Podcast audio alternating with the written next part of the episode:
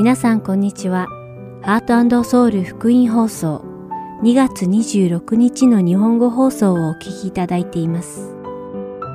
このシーズンは聖書を一緒に読みましょう。アリゾナ・フィニックス JIBC ヤソ牧師によるグランドキャニオンの彼方から次世代への祈りをお届けします。では、聖書を一緒に読みましょうをお聞きください。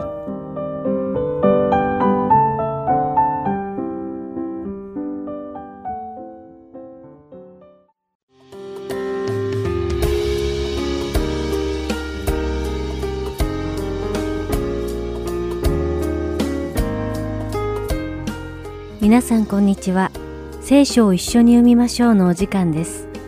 お相手はダイヤモンド優子がお送りします。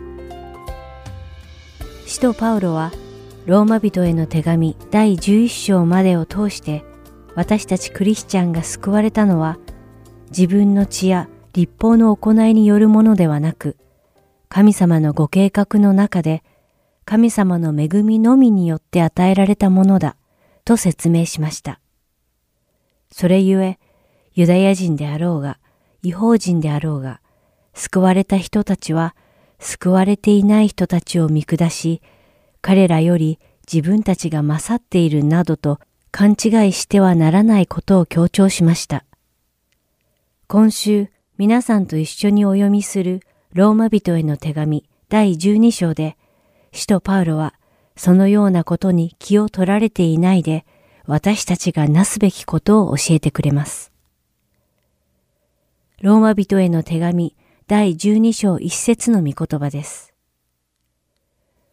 そういうわけですから、兄弟たち。私は神の憐れみのゆえに、あなた方にお願いします。あなた方の体を神に受け入れられる清い生きた供え物として捧げなさい。それこそあなた方の霊的な礼拝です。救われたクリスチャンが心を止めるべきことは、自分が他人より勝っているか、他人が自分より勝っているかを感情することではなく、神様がお喜びになられる清い生ける供え物として自分自身を捧げ、霊的礼拝を行いながら生きていくことなのです。では、神様がお喜びになられる清い生きた供え物を捧げる礼拝とはどのような礼拝なのでしょうか礼拝というと日曜礼拝、水曜礼拝、ワーシップサービスなどから賛美を歌い、牧師先生の説教を聞くことと考える方が多いのではないでしょうか。しかし、礼拝の本質は神様の御言葉に従うことなのです。神様の御言葉通りに歩む暮らし、そういう暮らしが礼拝なのです。使徒パウロはローマ人への手紙第12章2節で引き続き礼拝がどういうものなのかを説明しています。この世と調子を合わせてはいけません。いや、むしろ神の御心は何か、すなわち何が良いことで神に受け入れられ完全であるのかをわきまえ知るために心の一心によって自分を変えなさい。とあります。まさにその通りです。神様がお喜びになられる清い生きた供え物を捧げる礼拝とは、朽ち果てていくこの世についていくのではなく、世間のことから離れ、自分の心を改め、その代わりに神様の清く完全である身旨を分別し悟り、その身旨通りに生きていくことなのです。皆さんはどのような暮らしを生きていますか？朽ち果ててしまう世間の事柄を見習い、それらに従って生きているのではないでしょうか。神様はイエス・キリストを通して私たちを朽ち果てる世から救ってくださいました。ですから、これからは私たちを救ってくださった神様がお喜びになられる暮らしを生きていくのが私たちが当然行うべき礼拝の暮らしなのです。この番組をお聞きの皆様がそのような暮らしを生きていけるように祈ります。それではお祈りします。愛する天の父なる神様、皆を賛美いたします。私たちが救われたのは、あなたの恵みであることを覚え、自分を低め、他の人たちに熱心に福音を伝えることができるように導いてください。イエス様の皆によってお祈りします。アーメン。それでは今日の聖書箇所、ローマ人への手紙12章1節から21節を読みして、今日の聖書を一緒に読みましょう終わりたいと思います。そういうわけですから、兄弟たち。私は神の憐れみのゆえにあなた方にお願いします。あなた方の体を神に受け入れられる清い生きた供え物として捧げなさい。それこそあなた方の霊的な礼拝です。この世と調子を合わせてはいけません。いや、むしろ神の御心は何か、すなわち何が良いことで神に受け入れられ、完全であるのかをわきまえ知るために心の一心によって自分を変えなさい。私は自分に与えられた恵みによって、あなた方一人一人に言います。誰でも思うべき限度を超えて思い上がってはいけません。いや、むしろ、神が各々に分け与えてくださった信仰の計りに応じて、慎み深い考え方をしなさい。一つの体には多くの器官があって、すべての器官が同じ働きはしないのと同じように、大勢いる私たちも、キリストにあって一つの体であり、一人一人互いに器官なのです。私たちは与えられた恵みに従って、異なった賜物を持っているので、もしそれが予言であれば、その信仰に応じて予言しなさい。奉仕であれば奉仕し、教える人であれば教えなさい。進めをする人であれば進め、分け与える人は惜しまずに分け与え、指導する人は熱心に指導し、事前を行う人は喜んでそれをしなさい。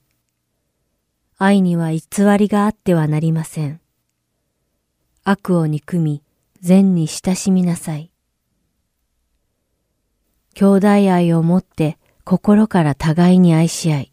尊敬をもって互いに人を自分より勝っていると思いなさい。勤勉で怠らず、霊に燃え、主に仕えなさい。望みを抱いて喜び、観難に耐え、絶えず祈りに励みなさい。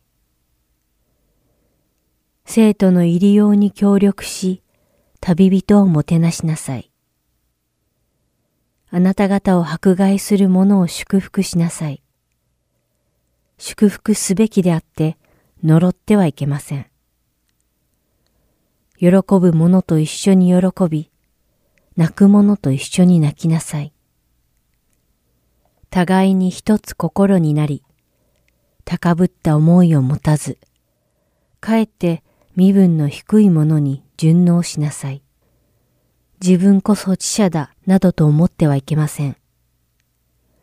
誰に対しても悪に悪を報いることをせず、すべての人が良いと思うことを図りなさい。あなた方は自分に関する限り、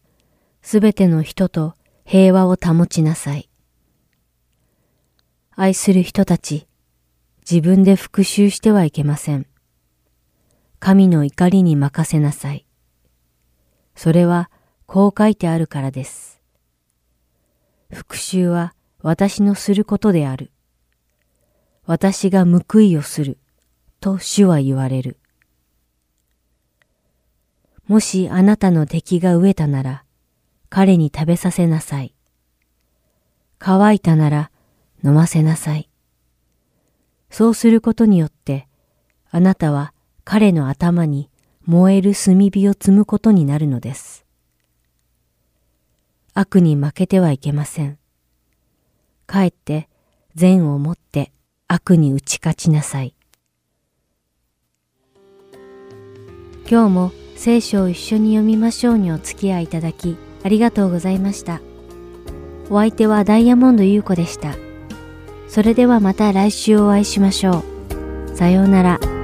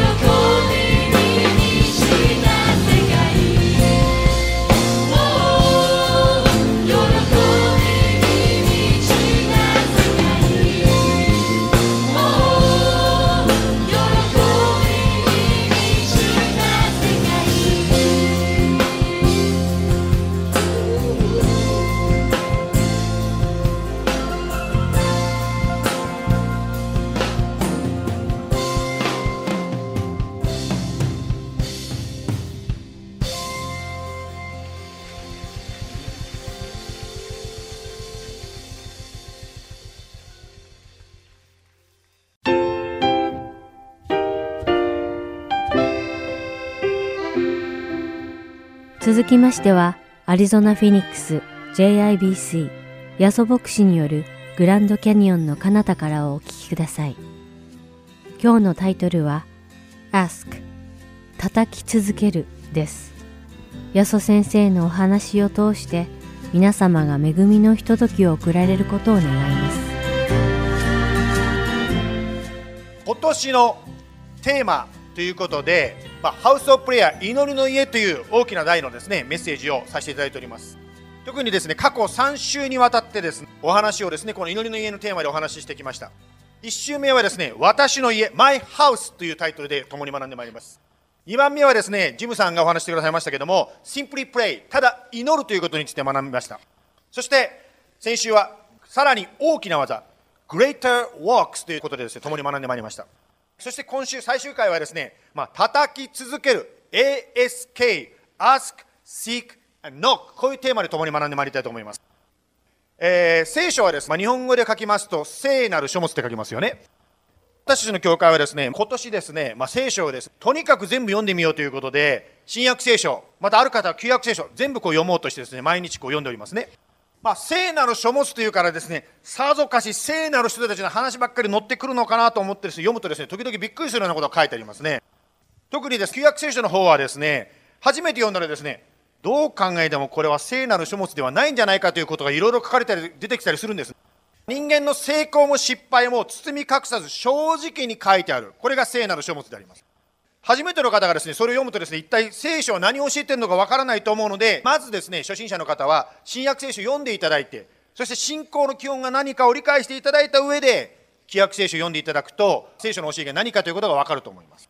先週のですね、旧約聖書のリードスルーの中でですね、ヤコブという人の話が出てきたんです。彼はですね、商売が上手でですね、策略家、ストラテジストですね。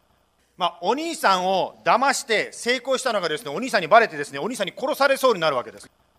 この旧約聖書のですね、ヤコブの話もそうなんですけども、読んでいるとですね、非常にですね、神様と共に生きる生き方っていうのが、まあ、日常的というか、非常にまあ、現実的な感じがします。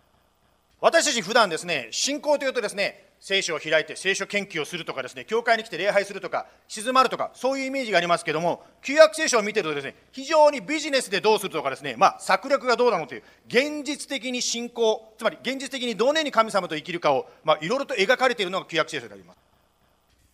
昔ですね、あの私ある本を読んだんですけどもその中でこう書いてあったんですね。もっとキリスト教会は男性にアピールすべきだなんてですね書いてる本があったんです。あのその本はですね後で気づいたんですけど書いた方はなんとフィニックスの方だったんです。男性その方はこう言ったんですね。男性はもちろんバイブルスタディとかプレイヤーミーティングよりももっと活動的な例えばこの写真に出てるのはスタジアムでですね。男たちがうわーってやってですねやってますけども本当に行動的な活動的なキリスト教に惹かれるんだよっていうことをですねその方は言ってました。私もですね実はこの男性の集まりこれはプロミスキーパーズという集まりなんですけどもいっぺん行ったことあるんですけど行くとですね男の人って何歳になっても子供なんですよね。大の男たちがですね子供みたいなはしゃいじゃってですねうわー可愛いなって自分で思ってしまったんですけど本当に男ってやっぱりそういう男性の独特の何かものがあるようです。あのーやっぱりこの旧約聖書の中でですね出てくる信仰を見てると社会で私たちがどのように神と共に生きるのかということをすごく考えされます。そしてその良い例と悪い例をですね旧約聖書から学ぶことができますね。さてこのヤコブですね策略家のヤコブなんですけども、まあ、お兄さんからですね殺されそうになったのに逃げたわけですがその逃げた後ですね、まあ、結婚して家族を持ちました。その中で神様に導かれて、ね、ここでまた神が登場するわけですね。兄と再会することを決断するわけですね。そこで策略家のですねヤコブは考えました。兄がまだ怒っていたらどうしよう。そうだ。私だけでも すごいですね。これこういうこと考える人が聖書に書かれてるんですけど私だけでも助かる方を彼は考えたわけですね。そこでですねまずですね荷物とかですね財産とかですね金目のものを先に生かして家族も生かしてここがですね ヤコブなんです。家族も先に生かして自分が一番最後に歩いてるんですね。まあ、ヤコブの話聞いてですねもしそういう人がこの教会に来てたら皆さんですねこんなやつクリスチャンじゃないと思うかもしれませんがそんな人でもですねイエス様によって人生変えられていくんですね。それをまず覚えていてくださいね。まあ、その夜ですよ。家族を生かした後一人だけ後ろに残ったヤコブに神様が現れたんです創世紀の32章の26節からですね。その話を読みますけども。その人は言った。私を去らせよ。夜が明けるから。ヤコブは言った。私はあなたを去らせません。私を祝福してくださなければ。28節。その人は言った。あなたの名はもうヤコブとは呼ばれない。イスラエルだ。あなたが神とまた人と戦って勝ったからだ。ヤコブはですね神と出会った時に神を掴んでですね神を逃がさなかったんですね。神様はですねもうやめてくれ俺はもう行くからと言ってもダメだ離さない。あなたが私を祝福するまでは絶対離さないと言ってですね神に叱りついたんですね。実はここにですね祈りの一つの姿が見えているような気がいたします。祈りとは神様との格闘でもあります。少し祈って聞かれなかったからといって諦める祈りもあるかもしれませんが神様あなたを去らせません。答えてくださる周りやと神にしがみついてすがりついてですね祈り続ける祈りもあるんです、ね、まあヤコブの場合は神にそしてすがりついてですねしがみついて話さなかったために彼の名前もねイスラエル。だから今で言うイスラエルと言われるのはここから来てるわけですね。ヤコブが神を離さなかったから神様からいただいた名前がイスラエルなんですね。祈りってちょっと不思議だと思うんですけどちょっと祈ってすぐ聞かれる祈りもあればですね祈り続けて聞かれる祈りがあるんですね。祈り続けないと体験できない神様の技というのも実はあるんですね。実は祈りながら神様はですねもう答えたくないからやめてくれって言ってんじゃなくて祈りながら誰が変えられてますか？ヤコブが変えられていったんです。あのヤコブの自分だけ助かればよいと思っていたヤコブが神と格闘する中で実は彼自身が砕かれて変えられていったんですね。ですから実は神との格闘の祈りというのは実は神と格闘しているように見えて実は自分の自我との戦いつまり自分が変えられていくプロセスなんですね。まあ、神と格闘した人はですね旧約聖書の他にもおりまして例えばハンナというですね女性がおられます。まあ、彼女の話をですね旧約聖書に見ていただくと彼女の背景はですね、まあ、子供が欲しかったんだけど子供が生まれなかったというところにあります。そして子供が生まれなかったがゆえにですね、まあ、いじめられていた、今で言うと、まあ、アビュースされていたっていうんですか、簡単に言うと、そういう本当に苦しい中にあったんです。そこでですよ、まあ、当時はですね、このハンナの時代は、神を礼拝するというと、1年に1回特別な場所まで旅行していって、神を礼拝したわけですけども、彼女はですね、1年に1回その特別な場所で神を礼拝する場所に行った時に、苦しみの中で祈り続けたわけですね。では今その箇所を読みたいと思いますけども、第一サムエルの1の12、ハンナが主の前で長く祈っている間、エリというのはまテンプルですね、その神殿を管理している人ですけども、エリは彼女の口元をじっと見ていた。ハンナは心で祈っていたので、唇だけが動いて声は聞こえなかった。15節ハンナは答えた。いいえ、祭司様。私は心に悩みのある女です。私は主の前に心を注ぎ出していたのです。ハンナはですね、神様からの答えが与えられるまでですね、長い間祈り続けたんです。まあ、彼女のご主人はすごく優しい方だったんですけども彼もですねご主人もこう言ったんですね。子供がいなくたっていいよ。俺がいるから。なんてですねかっこいいこと言ってたんですね。あいいよ今日は寿司がなくたって。私がいるからとかですね。まあ言ってもらってもやっぱり私寿司の方がいいわって言われるかもしれませんけどですね。ご主人からも慰められてもハンナの心は重かったんですね。ハンナさんがですね皆さんの周りに行ってですねそのこと言われたら皆さんも言うかもしれませんね。いいじゃないなんて優しいご主人がいるんだからご主人もいいって言ってるから子供なんてなくたっていいじゃないのってこう励ますかもしれませんね。またある方はこういうかもしれません。1年に1回行く神のテンプルで神殿で何祈ってんの？そんな子供のことなんか祈りも世界平和とかコロナ撲滅とかもっと大きなことを祈ればそんないじめられていじけてないでそんなこといいじゃないのかという方もいらっしゃるかもしれませんね。しかしですよ花の心は重かったので諦めないで周りから何て言われようと祈り続けたんですね。そして祈りの答えをもらったんですね。つまり子供が生まれたんですね。まさに生みの苦しみの祈りっていう感じですから、まあその名前をですね与えられた子供の名前をサムエル。サムエルという名前は God has heard 神が聞かれたっていう名前をですねつけたんですねその子供に。この祈りの格闘の後に生まれた子供サムエルはもちろんハーナの喜びになっただけではなくてイスラエルを改革するリーダーになっていったんですね。もしハンナのこのしつこい祈り諦めきれない祈りがなければ国を変えるリーダーは生まれなかったかもしれません。まずですねですから今日のこのお話の中で一つ学びたいことはですね神様の前に小さい祈りも大きい祈りもないということであります。もしあなたの心に何かが重くのしかかっているならばそれは神からあなたへの招きなんですね。まあ、日常生活を送っててですね、なんでこのことで私はボーダーするんだろう、なんで心が重いんだろうと思うことがあるならば、実は精霊、神があなたを祈るように、つまり神の近くに来るように、神があなたを招いてるんですね。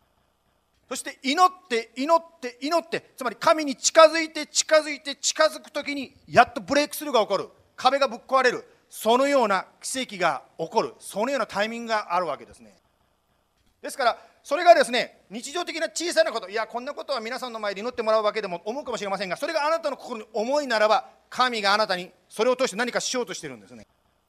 ある夜ですね眠れない夜がありまして私がですね。なんでかというとですね車が故障してですね別の車が必要になったことで眠れなかったんです。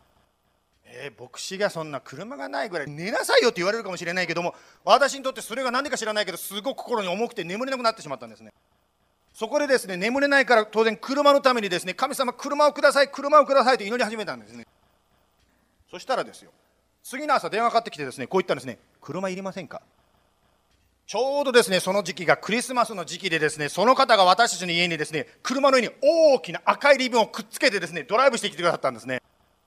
小さなこと大きなこと。何であれあなたや私の心に重く感じることがあればそれは神からあなたへの祈りへの招きであります。ですからそれが1番目のポイントでしたね。つまり心に重く感じることがあれば神からあなたへの祈りの招きです。これが1番目のポイントです。はい、では祈りについてですね。続けてですけど今度はイエス様の祈りについての話。ルカの福音書にとりますけども18章の1節から読みたいと思います。1節からですね実は8節までですね、まあ、ちょっと飛ばすとこもありますけども1節から8節まで読みますね。いつでも祈るべきで失望してはいけないことを教えるためにイエスは弟子たちに例え話を話された。ある町に神を恐れる。神をあ人を人とも思わない。裁判官がいた。その町に一人のやもめがいたが彼のところにやってきては私を訴える人を裁いて私を守ってくださいと言っていた。この裁判官はしばらく取り合わなかったが後になって心の中で考えた。私は神をも恐れず人を人とも思わないがこのやもめはうるさくて仕方がないから彼女のために裁判をしてやることにしよう。そうでないとひっきりなしにやってきて私は疲れ果ててしまう。主は言われた。不正な裁判官が言っていることを聞きなさい。まして神は昼も夜も神に叫び求めている。選ばれた者たちのために裁きを行わないでいつまで放っておかれることがありましょうか。あなた方に言いますが神は彼らのため速やかに裁きを行ってくださいます。だが人の子が来るとき果たして地上に信仰が見られるでしょうか、まあ、イエス様がですね諦めないで祈り続けることを教えたいというためにこの例え話を話されたと書いてましたね。しかし一番最後でつまり8節でこう言いましたね。人の子が再び来る。イエス様がもう一度来るときに私たちクリスチャンは諦めないで祈り続けてる人がいるんでしょうかね？とイエス様がですそのように言いましたね。まあ、ですから、イエス様はその、まあ、コンサーンを踏まえて考えるならば、現代を生きる私たちは、諦めないで祈り続けることが必要であります。しかし、私たち人間の弱さを考えるときに分かることです。人間というのはやっぱり一人ではですね、諦めてしまいやすくなるんじゃないでしょうか。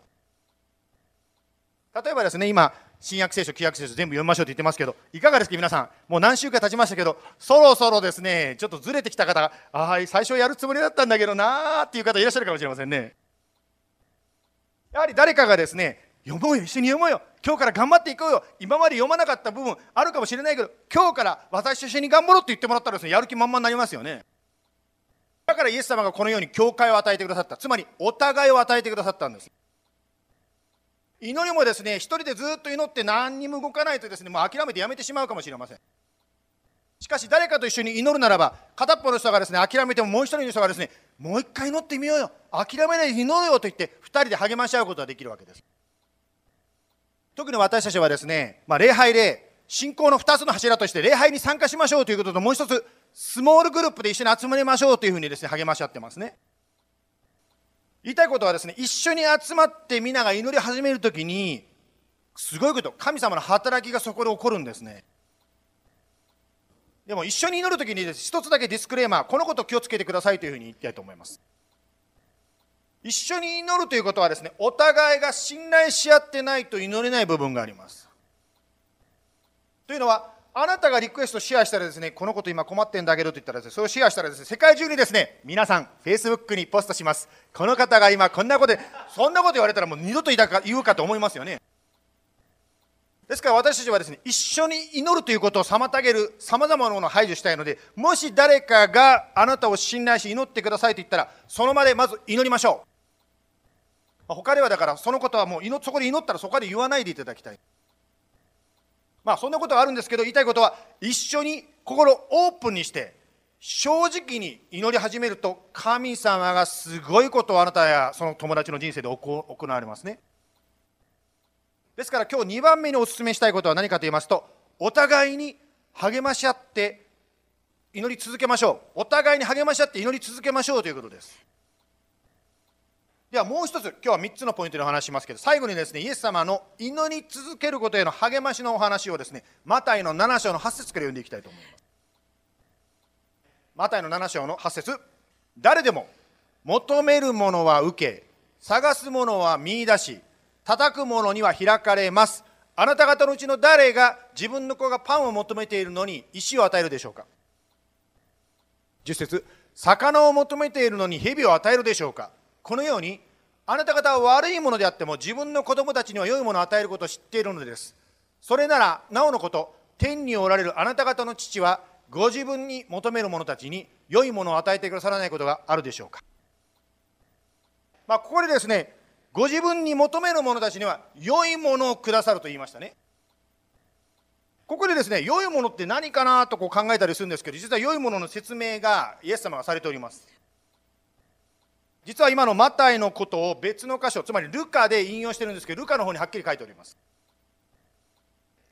ですから、あなた方は悪いものであっても、自分の子供には良いものを与えることを知っています。それならなおのこと天の父はご自分に求める者たちに精霊を与えてくださいます神の霊精霊精霊の満たしを私たちが求めるならば与えられますよという神様の話でありますですからまず3番目ですねポイントとして学びたいのは精霊の満たしを求めましょうということであります。まあ私たちはですね良いもの良いものといっていろいろ考えるわけですけどいろんな祈り求めるものがあると思います。しかしどんなに美味しいものでも食べたらお腹が空きます。あの原稿ないんですけどある方にですね向こう向いてしゃべようかな。あの食べた美味しいのレストラン行ってるから写真送ってって言ったらですね空っぽになって食べた後の 食べた食べた後のですねお皿の写真送ってください。いやその食べ食べる前のが見たかったんですけどね。まあそれどうでもいいんですけど。まあどんなに美味しいものを食べてもですねやっぱお腹が空くというのはこれは現実であると思います。そしてどんなに良いものを手に入れても飽きる時が来る。壊れる時が来るわけですね。しかし良いものとイエス様がおっしゃった精霊精霊に満たされるならば状況にかかわらず喜びがあなたや私の心から湧いてくるんですね。あのこの前ですねある方がですね自分が使った作った曲を歌いましょうって言って歌い出したんですよ「Oh the glory of your presence ってですね、精霊様の臨在に祝福があるってですね、自分が作った歌だってこれ弾きながら、え、あなたがあの有名な曲の作曲者なんですけど、私びっくりしちゃったんですけどね。まあ今から何十年、40年前ですかね。まあでもですね、本当にですね、神様の臨在に祝福がある、つまり精霊に満たされる時に私たちは喜びが湧いてくる。状況関係なく喜びが湧いてくる。これが良いものだとイエス様は言っています。私がですね、イエス様を信じたのは大学生の時でした。信じてすぐにですね何か何ですか勉強ができるようになったとか女の子に急に人気が出たとかそんなこと全然関係なかったんですけど。しかしですよ朝寮を出てですね大学にこう歩いて行ってたんですね。そしてですね道端に咲いているですねタンポポとかですね空を飛んでるツバメをですねスズメかな、まあ、とにかく鳥を見てですね急に喜びが湧いてきたんですよ。この雑草そしてこの鳥誰も気にしてないかもしれないけども神様が彼らのことをケアしておられるというふわっとその思いが湧いてきたらですね急に嬉しくなっちゃったんですね。急に嬉しくなっちゃってですね大学生のお兄ちゃんがですね子供みたいにですねスキップしながらですね大学にこうやって行ったのを今でも覚えてます。つまり精霊に満たされるならばあなたや私はどんな状況の中でもどんな環境の中でも引き上げられる喜びに満たされる平安が満たされる大丈夫だという思いに満たされるわけですね。天の父は求めるならばその精霊を私たちにくださるつまり精霊に満たして引き上げてくださるんですね。さて祈りについて今日は3つのポイントで学びましたけどまとめますね。1番もしあなたや私に心に重く感じることがあるならばそれは祈りへの神からの祈りへの招きであるということ。2番目お互いに他の人と諦めないで祈り続けましょう。3番目精霊の満たし精霊を祈り求め続けましょう。先ほどですね,、まあそのねピアノの演奏があったという話をしたんですけども実はですね教会にいらっしゃるですね、まあ、クレッグさんですね。まあ、あのクレイグさんの、ね、お母様の、まあ、葬儀がね、まあ、身内の葬儀だったので、まあ、教会の、ね、皆さんが全部行ったわけじゃないんですけども私は牧師として参加させていただきました。その中でですねお母さんについて言われたのはですねお母さんはプレイヤーワーリアーの P と W が大文字になっていた人だって言ってました。日本語に訳せば祈りの大戦士つまり祈る祈る祈る。諦めないで祈り続ける人がお母さんだったと言われました。実はですね私たちのイエス様に対する祈りや信仰というのは個人的なね、まあ、祝福だけじゃなくて世界に影響を及ぼすんですね。例えばですね、まあ、最近といってもねちょっと前になりますけどイギリスやアメリカがですね世界をね、まあ、リードしてた時期がありますけども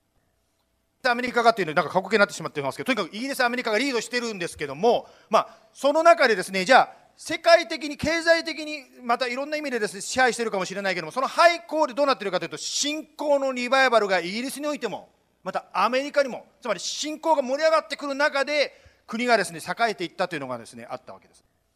またアジアでは中国ですね。中国のクリスチャンの数は今やアメリカを超えたと言われています。確かに今中国はですね世界的に大きなですねもう本当に世界大国にですねなっていってますね。じゃあ中国の隣の韓国もですね今やですねもうねいろんな携帯電話とかですね洗濯機から始まってですね、まあ、経済面においてもまた k p o p などですねいろんなですねねあのなんですかドラマだのですね韓流ドラマだの本当に文化の面であの経済の面でですね韓国もすごい影響力を持ってますよね。戦後第二次世界大戦後韓国キリスト教会は急成長しましたね。そしてですね、まあ、ソウルにですねある教会は今世界最大の人が集まっていると言われますねその教会の会員数はなんと70万人、700,000メンバーズだそうですね。まあ、当然入りきらないから何度も何度も礼拝しているようですけども、とにかくですね、まあ、たくさんの人がですね韓国でですねイエス様を信じて生きていらっしゃいますね。韓国のキリスト教の一つの大きな特徴は何かと言いますと祈りなんですね。しかも熱心な祈りであります。断食をしたり、また朝早くから集まって祈ったり、まあ、特にですね韓国のキリスト教会の場合大抵朝5時から教会に集まって仕事行く前に祈ってから仕事に行くというのがですね韓国でよくあるクリスチャンのライフスタイルだそうです。そしてですね韓国の方がですね教会で一緒に集まるとですねみんなが一斉に大声を出して祈るんです。主よ韓国で主よって言ってですねみんながうわーっと叫んでものすごいこうなんていうんですかね祈りの叫び声がですね教会の中からうわーっと燃え上がっていくそうですね。そのように心合わせて祈る祈りの中で一人一人が変えられていく。家庭が変えられていく。精霊に満たされて生き生きとして生きるようになってくる。ですから私たちはですね心を合わせて一緒に集まってスモールグループであろうがですね一緒に集まって心を開いて一緒に祈り合いたいと思います。最後にもう一度言います。マタイの7の8誰でも求めるものは受け探すものは見出し叩くものには開かれます。ですから励まし合って諦めないで祈り続けましょう。神様時にあなたは祈ってすぐに聞かれる素晴らしい働き奇跡をされる方でもあります。しかし祈って祈って祈って祈って祈り続ける中で生まれてくるそんな祈りもあります。祈りの中で今日学んだようにヤコブのように私たちも変えられていくでしょう。また祈りの中で私たちには気がつかないさまざまな人々の心やさまざまな経済状態やさまざまな国の状態やそうしたものが少しずつ少しずつ変わっていきます。聖書の中にも今日は紹介しませんでしたがダニエルという一人の人の祈りが何日かも聞かれなくて諦めないで祈り続けてた国の大きな変化が起こったということも聖書の中には出てきます。昔も今も変わらない神様もちろん同じことが私たちにはあります。つまり祈り続ける中でしか得られないものその心に重くのしかかったその祈り続けて祈り続けて祈り続ける中で開かれるものというのがあります。あなたのなさおうとしている技が素晴らしければ素晴らしいほどそれを実現させたくない悪の力もそこにあるでしょう。だからこそ私たちは諦めないで時には励まし合ってまた立ち上がって諦めても立ち上がって祈り続けます。今日祈りの家4回目。これで祈りが終わったわけではなくてこれから叩き続けましょうということを今日私は共に学びたいと思います。誰でも求めるものは受け探すものは見出し叩くものには開かれるからです。イエス様どうぞ。今年この叩き続けることの祝福私たちの個人的な人生の中に見せてくださいます。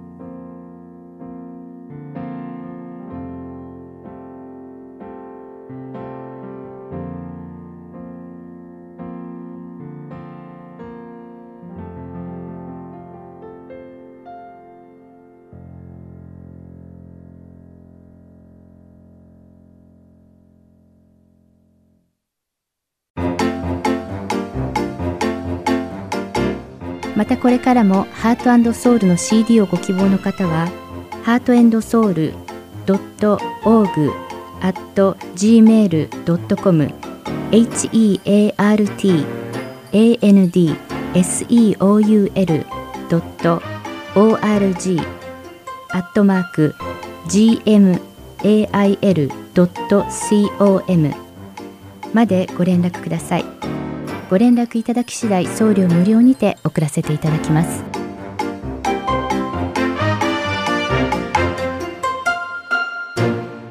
では次世代への祈りをお聞きください。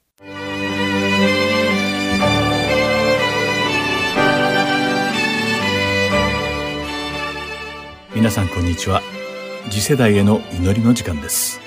お相手は横山まさるです。今日も一緒に次世代を担う若者たちがどのような状況に置かれているのかを理解し祈っていきましょう。私たちが本当に心から神様を賛美するとき私たちの中に力強く大きな勝利がもたらされていることを知っていますか？主への賛美はサタンの力を消し去り敵を打ち負かすのです。歴代史第2の第20章の22節には彼らが喜びの声、賛美の声を上げ始めたとき、主は伏兵を設けて、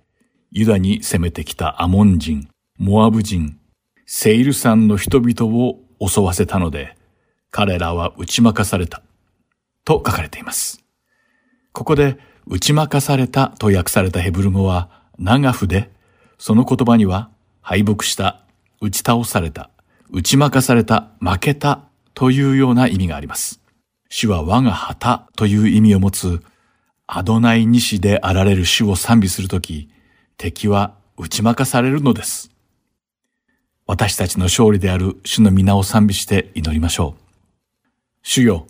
偉大さ、道から栄光、勝利、威厳はすべてあなたのものです。天と地のすべてはあなたのものです。あなただけが私たちの岩であり、救いです。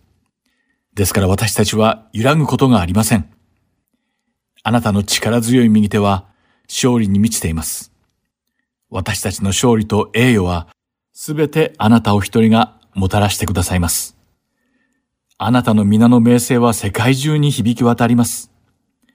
私たちは永遠に地の果てまでもあなたに最高の賛美を捧げ歌います。アーメン。今私たちは罪を悔い改め、主に真の感謝を捧げて賛美します。出エジプト記の第20章の3節には、あなたには私の他に他の神々があってはならないとあります。主の御言葉は私たちが暮らしの中で偶像礼拝をしてはならないと警告しています。辞書に書かれている偶像の定義とは、極端な献身の対象物、あるいは礼拝の対象となる象徴です。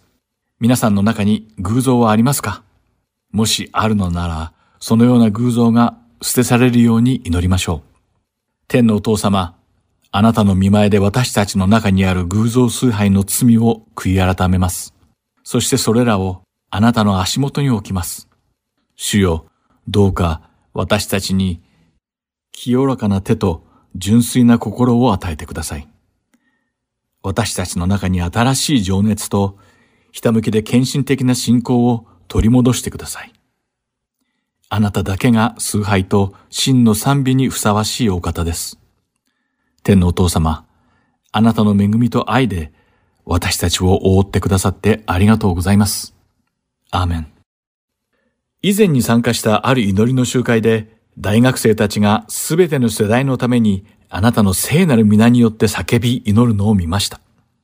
燃える心で必死に訴え祈る彼らの叫びは、私の魂を深く揺り動かしました。そして心から感動して涙が出ました。次世代の叫びの祈りと心を一つにして主の教会のために、イザヤ書の第60章の一節から三節を読んで、一心に鳥なしの祈りを捧げましょう。そこには、起きよ、光を放て、あなたの光が来て、主の栄光があなたの上に輝いているからだ。見よ、闇が地を覆い、暗闇が諸国の民を覆っている。しかし、あなたの上には主が輝き、その栄光があなたの上に現れる。国々はあなたの光のうちに歩み、